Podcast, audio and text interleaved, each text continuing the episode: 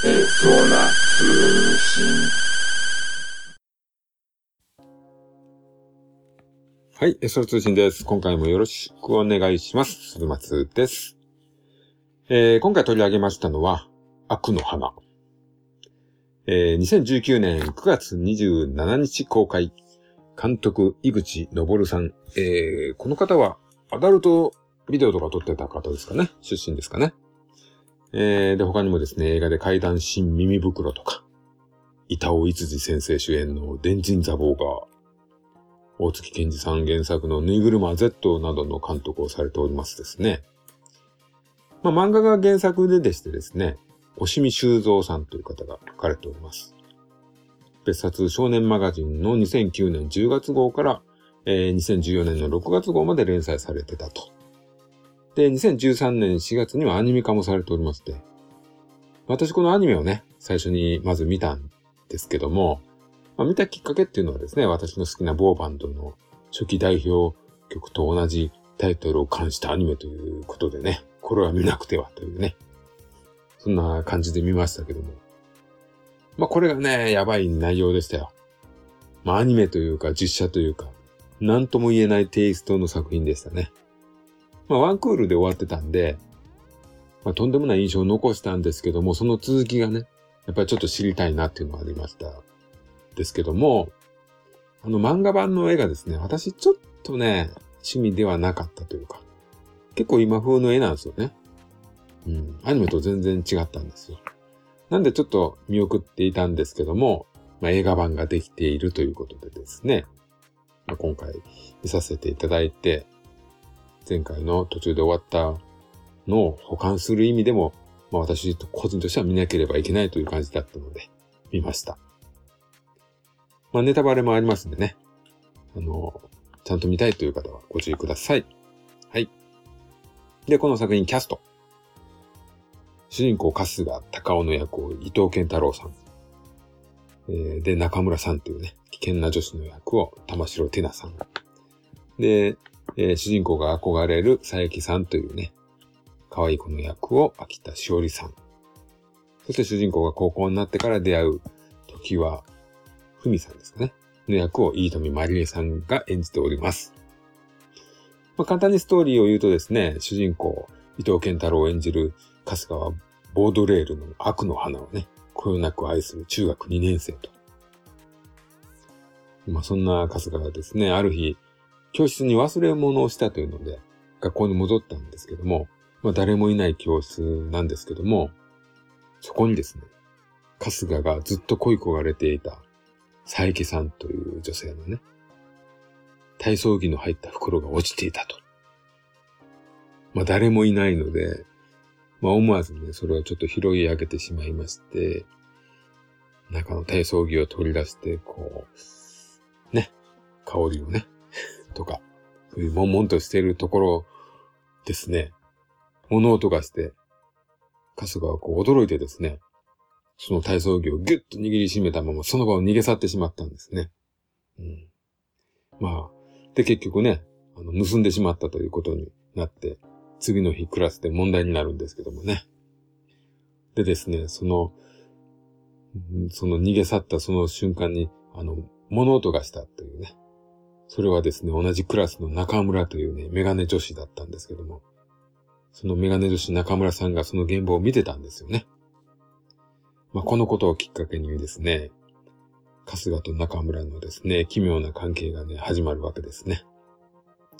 そこにあの、可愛い佐伯さんも加わってですね、泥沼の思春期へとなだれ込んでいくというですね、まあ濃厚な話です。まあ原作もね、そのようなんですけども、あの、中学編と高校編というのになってまして、まあこの映画も途中から時はというね、女性キャラが追加されて高校編になりますね。はい。まあやっぱりね、あの、中学2年っていうのはですね、こう人生のターニングポイントなんですかね。まあ中二病とかね、いう言葉もありますし、梅津和夫さんは14歳というね、大人と子供の境は14歳というふうにね、定義していたりしますね。はい。まあ、なんでしょうね。趣味思考がこう、次の次元にこう、なだれ込んでね、大人のものだった文化にこう、急激に接近したりする。そして同時にこう、大人を疑ったりするような感じのなる年かなとは思いますね。まあ自分なんかはですね、中2の頃に出会ったのはデビルマンとかね、オロチみたいな話のね、後半で善悪が逆転するような話が多かったかもしれないですね。そしてあの現実社会の大人のとね、その辺の、なんていうんですかね、醜さというか 現実的なところが、そういう作品と結びついたような気もしますね。はい。で、この作品の主人公は、ボードレールの悪の花というね。うん。まあそういうところに見せられた年齢なんでしょうね。うん。まあこのね、主人公はそういう文学の方面にね、すごい手を伸ばして、まあ文学にハマってるというね、深い、ね、文学の深いところにこう、のめり込んでるというね。うん、まあ、純文学とかにしてもやっぱり結構、グロテスクなとこまで書いてたりする作品もありますからね。あの本がね、本当に、あの、いいものだっていう風な風潮ありますけども、本って結構グロテスクなやばいこともいっぱい書いてますからね。うん。まあ、そういう表現もありますから、この主人公、春日も。当然、こう、変態的なところにまで手が伸びてしまうというね。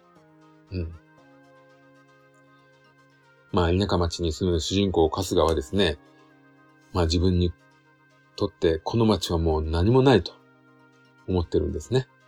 うん。まあかといって特に何もしてないんですよね、この春日も。本だけを読み漁ってる。で、この町の人間はね、誰も悪の花なんか理解できないんだと思ってるんですよ。まあ、私も悪の花読んで全然理解できませんでしたけどね。うん。まあそんな風に気分をね、特別だと考えてるんですよ。この春日はですね。なんですけども、そんな春日も結局ね、好きになる女の子は、クラスで目立つ、目立ってる、ただただ可愛い、普通の女の子。というね。まあその春日もその可愛い佐伯さんをデートに誘って付き合ったりするんですけどね。まあそんなもんですよ。はい。まあなんですが、なんですね、この映画は。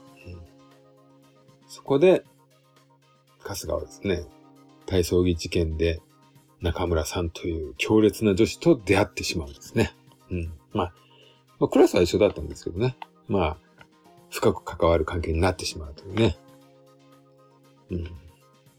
で、その中村さんは春日に自分と同じ変態性を見出すというですね。まあ中村さんもですね、この街の人間は本当みんなつまらないクソ虫だと思っててですね。まあ中村さんほんと口が悪いんですよね。うん、もうやることなすことね、むちゃくちゃな人なんですね。負の方向で。うん、で、春日がね、もう憧れの佐伯さんとデートをしている時にですね、その中村さんはですね、お前が体操着に盗んだことをばらすぞと、脅かしてですね、デートしている上着の、春日の上着の中にですね、体操着を着させてデートさせたりするんですよ。あと、春日とね、夜中の校舎に忍び込んで、教室をむちゃくちゃにしたりするんですね。まあ、そんな中村さんなんですけども、その強烈な個性にですね、春日は次第に惹かれていくということになるんですね。うん、まあ、春日よりもですね、一歩も二歩も先を行く、まあ、変態の道の先を突っ走っている中村さんがですね、春日にとって必要になっていくわけですね。まあ、この辺の関係はですね、まあ、三島の金閣寺とか、まあ、ケルアックの路上とかね。私はそういうのを連想しましたですね。まあ、それらはあの、異性に対しての感情じゃないんですけどね。うん。なんていうんですかね、自分よりちょっと先を行ってる人の魅力にね、こう、ぐいぐい引っ張られていく感じですね。それでその病んだね、思想に包まれたというか、もう病んだ思想に取り込まれた二人はですね、結局こう、破滅に向かっていくことになるんですね。うん、ただですね、この、えー、春日と中村さんはですね、まあ結局のところ、まあある意味本物と偽物というか、本物と本物に憧れる偽物というか、天才に憧れる努力家というか。まあ、ちょっとね、中村さんと春日はね、ちょっと格が違う気がするんですね、私にとってはね。うん。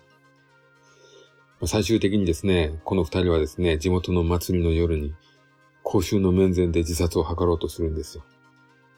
その間際で中村さんに春日はですね、お前は来るなみたいな感じで突き放されると。自分だけ死のうとするんですね。まあ結局あの人に止められて二人とも死なないんですけどもね。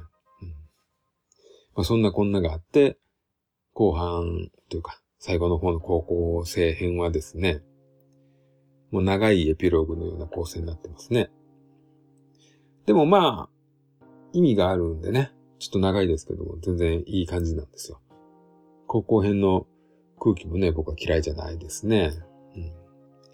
まあ、春日は高校になって文系女子の時はさんというね、出会うんですね。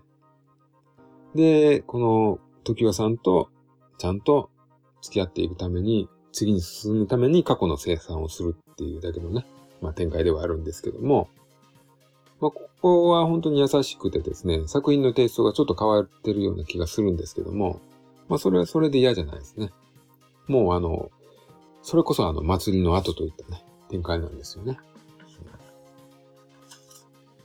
まあ、この作品ですね、こう、悪の花というね、花なんですけども、まあ、幻想というか、イメージというかですね、こう画面にちょくちょくその悪の花が出てくるんですね。こう空に大きくですね、草のような、草の茎のようなものが伸びてですね、花が、黒い花が咲くんですけども、その花に目が一つだけついているというですね、もう病んだ感じなんですよね。あの、水木しげるのバックベアードを皆さんご存知でしょうか？バックベアードにね、茎がついてると思っていただければ、バッチリなんですけどもね。はい。まあ、これがですね、ほんと悩める登場人物の心理の象徴のようにね、出てくるんですね。うんまあ、登場人物の状態にこうした感じで表現されてますね。で、やがてこのね、ストーリーは、春日の中のね、その花が消えていくというね、そういう風に綺麗に終わってますと。うん、まあ、そんな話ですかね、この映画ね。うん。まあ、原作ファンはね、これどうだったんですかねあの、全11巻のコミックスを2時間にまとめてるんですよね。うんま、私ちょっとね、読んでないので、あの、はしょられた名エピソードとかね、あったんでしょうかね。まあ、それを知らない私としてはですね、まあまあ綺麗にまとまってたと思うんですよ。あの、強力なね、中村さんに巻き込まれて、行くところまで行って、そして、あの、苦しみから解放されるというね、綺麗な流れの映画かなと、うん、まとまってると思いますね。まあそんな感想ですね。はい。まあ続いてキャストに関してね、ちょっと話そうかなと思いますね。はい。まあ春日役のね、伊藤健太郎さん。まあこの辺はね、もう言わずもがなというか、今や大スター。大スター？スターですね、若手のね。まあ、イケメンということになってますけども、そもそもね、彼の顔って結構素朴な感じもあってね。それがすごくこの作品にとっていい感じだったと思いますよ。ただちょっとね、あの、カスがね、すごく叫ぶんですよね。なんか壁にぶち当たると、ウォーって言うんですよ。ちょっと多すぎましたね。この90年代の吉田栄作を思い出しますね。はい。あとね、健太郎くんの体がね、異常に出来上がりすぎてるんですよ。もういい細マッチョなんですよ。文系の中学生の体ではなかなかったですね。仕方ありませんけどね、ここはね。はい。で、中村さん役の、えー、玉城ティナさんですね。まあ、今回ね、美味しい役ですよ。まあ、役自体のね、魅力もあるんですけども、まあでも彼女の存在はすごくいいですね。なんかちょっと老けて見えるところもまた味としていいですね。無表情とか冷たい演技とか。あとね、ブチ切れてこう声が裏返る感じとかもいいですね。ちょっと続けてね、配信される地獄少女も見てみたくなりました。うん。はい、あとはね、いいとみまりえさんはね、可愛いですね。あの人の存在はほんとほっこりして、作品のね、終わりの後味がいいのは彼女の味もあったからじゃないでしょうか。はい。とね、高橋和也さんとかね、鶴見慎吾さんなんていうね、ベテランも出ておりまして、二人ともね、父親役なんですけど、もうすっかり老け込みましたね。特に高橋和也さんなんてね、元ジャニーズとは思えない普通のおっさん役。いや、これはもちろんいい意味でなんですけどね。うん、なんか本当に普通のおっさんとしてうまく溶け込んでましたね。皆さんね、若い方、あの人本当若い時かっこよかったんですよ。あの、ウエスタンな格好をしてて。はい。あとね、アニメ版にもね、ちょっと触れておきましょうかね。まあ、アニメはね、ワンクールだけだったんでね、この映画の半分もいかないところで終わってるんですよね。あの、雨の中山を越えようとしたところで終わってたような気がするんですけども、はい。まあね、アニメの特徴は、まあ最初もちょっと言いましたけども、実写を取り込んで、えー、あの、アニメ風に色をつけてるっていった感じなんですけども、これがですね、なかなかの気持ち悪さなんですよ。うん、その中でもですね、もう、中村さんがですね、視覚的にこう、まあ言っちゃなんですけども、あまり美形じゃなくてですね、もう口が悪くて美形じゃないっていうのはね、これなかなかもうすごい強力な存在なんですよね。この内容でね、この半分実写のような感じはね、やっぱり本当にすごいインパクトのある作品でしたよ。もう危ないものっていうかですね、もう見ちゃいけないものを見てる気にさせてくれますね。うん。こちらもね、おすすめです。はい。あとね、この作品見てね、思い出したんですけども、まあ、その昔ね、あの、月光のささやきというね、月光のささやき、うん、という漫画がありまして、まあ、20年以上前になりますかね。あの、それまでね、4コマ漫画とか、ギャグ系の漫画を描いてた菊二正彦というね、漫画家がおりまして、この方がですね、日本文学の男女のドロドロ要素を取り入れた学生のね、話が書いてたんですよ。まあそちらもですね、学園もののようでありながら、SM とかね、変態とかね、その辺のね、まあ、フェティシズムとかもあったかな。うん。その辺をすごく真面目に扱ってまして、悪の花同様にね、グロテスクな青春を描いてました。これね、大好きな作品ですよね。うん。まあ、こちらもね、実写映画化されてますんでね、まあ、見る、見れる機会はあると思いますのでね、見てみてはいかがでしょうかと思いますね。はい。うん、まあそろそろ締めますけども、まあね、青春時代とかね、まあその後も文学を読み漁った人とか、とね、若さをこう謳歌すべき時に、うつろな思いで過ごした方々とかですね。あと筋肉少女隊のレティクルザ妄想を聞いていた人とかですね。まあ今そういうこと真っ只中な人も、もう終わった、卒業した人とかもね、もう本当にみんなが楽しめるような作品かなとは思いますんでね。うん。ぜひ見てみてください。はい。今回はこんなところです。それではまた次回よろしくお願いします。さようなら。